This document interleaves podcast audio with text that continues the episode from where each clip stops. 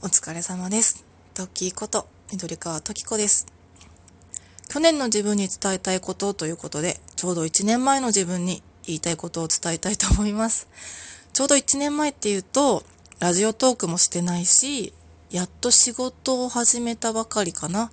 なんかずっと主婦生活してて、久しぶりに、もう本当に7年ぶりぐらいに仕事を始めて、まあ週3ぐらいのパートから、でも、ちょうどお試しインターンみたいな感じで入ったので、まあ、そのまま1ヶ月後にね、仕事を続けるかどうか自分でも迷ってたし、そもそも続けてくださいって言われるかどうかもわからない時期だった。そんな感じですね。で、まあ、それと並行して、話し方講座とかに通ってた時期ですね。もしかしたら、こう、私は喋りの道とかでも、や、やりたいっていう気持ちをね、今、諦めちゃいけないんじゃないかみたいな感じで、そうね、いろいろね、悩んでましたね、今思うと。いろいろなんか二つぐらいかな、あの話し方講座に行って、まあ、片方はね、ブライダル司会の道を目指すみたいなとこで、プロになるなら本気できなさいみたいな感じでちょっと怒られたりしてね、なんかやっぱ向いてないのかなとか思ったり、でもやっぱなんとなくブライダル司会は違うかなとかね、でもなんかその先生にちょっとね、いろいろ言われて迷ってみたり、あとはもう一つはこう、ラジオ DJ とかを目指す、こう、どっちかっていうとタレントの道のこうかな、見学に行ったりとかして。まあでも、やっぱなかなか自分にはそういう才能はないのかなとかいろいろ思ったりしてね。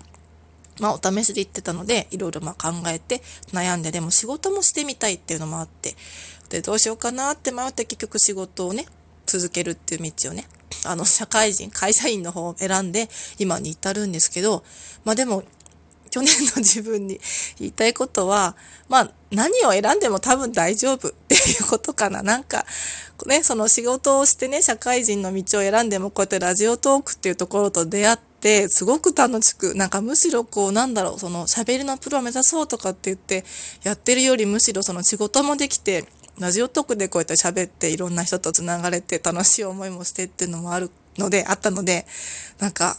去年の自分、大丈夫、そのまま 行けよ、行けばわかるさって感じで、まっすぐ進んでもらいたいなって思います。まあね、多分その、これはね、この言葉は多分なんか2年後、3年後とかまた自分にね、降ってかかってくる、なんかうじうじ悩む人なのでね、言葉じゃないかと思うので、その都度ね、なんかこのトーク聞いて、あ、あの時の自分迷わず行けよって言ってたなってことを思い出せたらいいなって思っております。ちょっと鼻が詰まってる。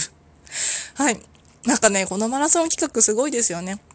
私結構あの一人で喋ってるので、孤独なマラソン、しかもなんか、実家に帰ってきてて、いつ人にこう、コンコンって入ってこられるかわかんないような環境でやってて、今も。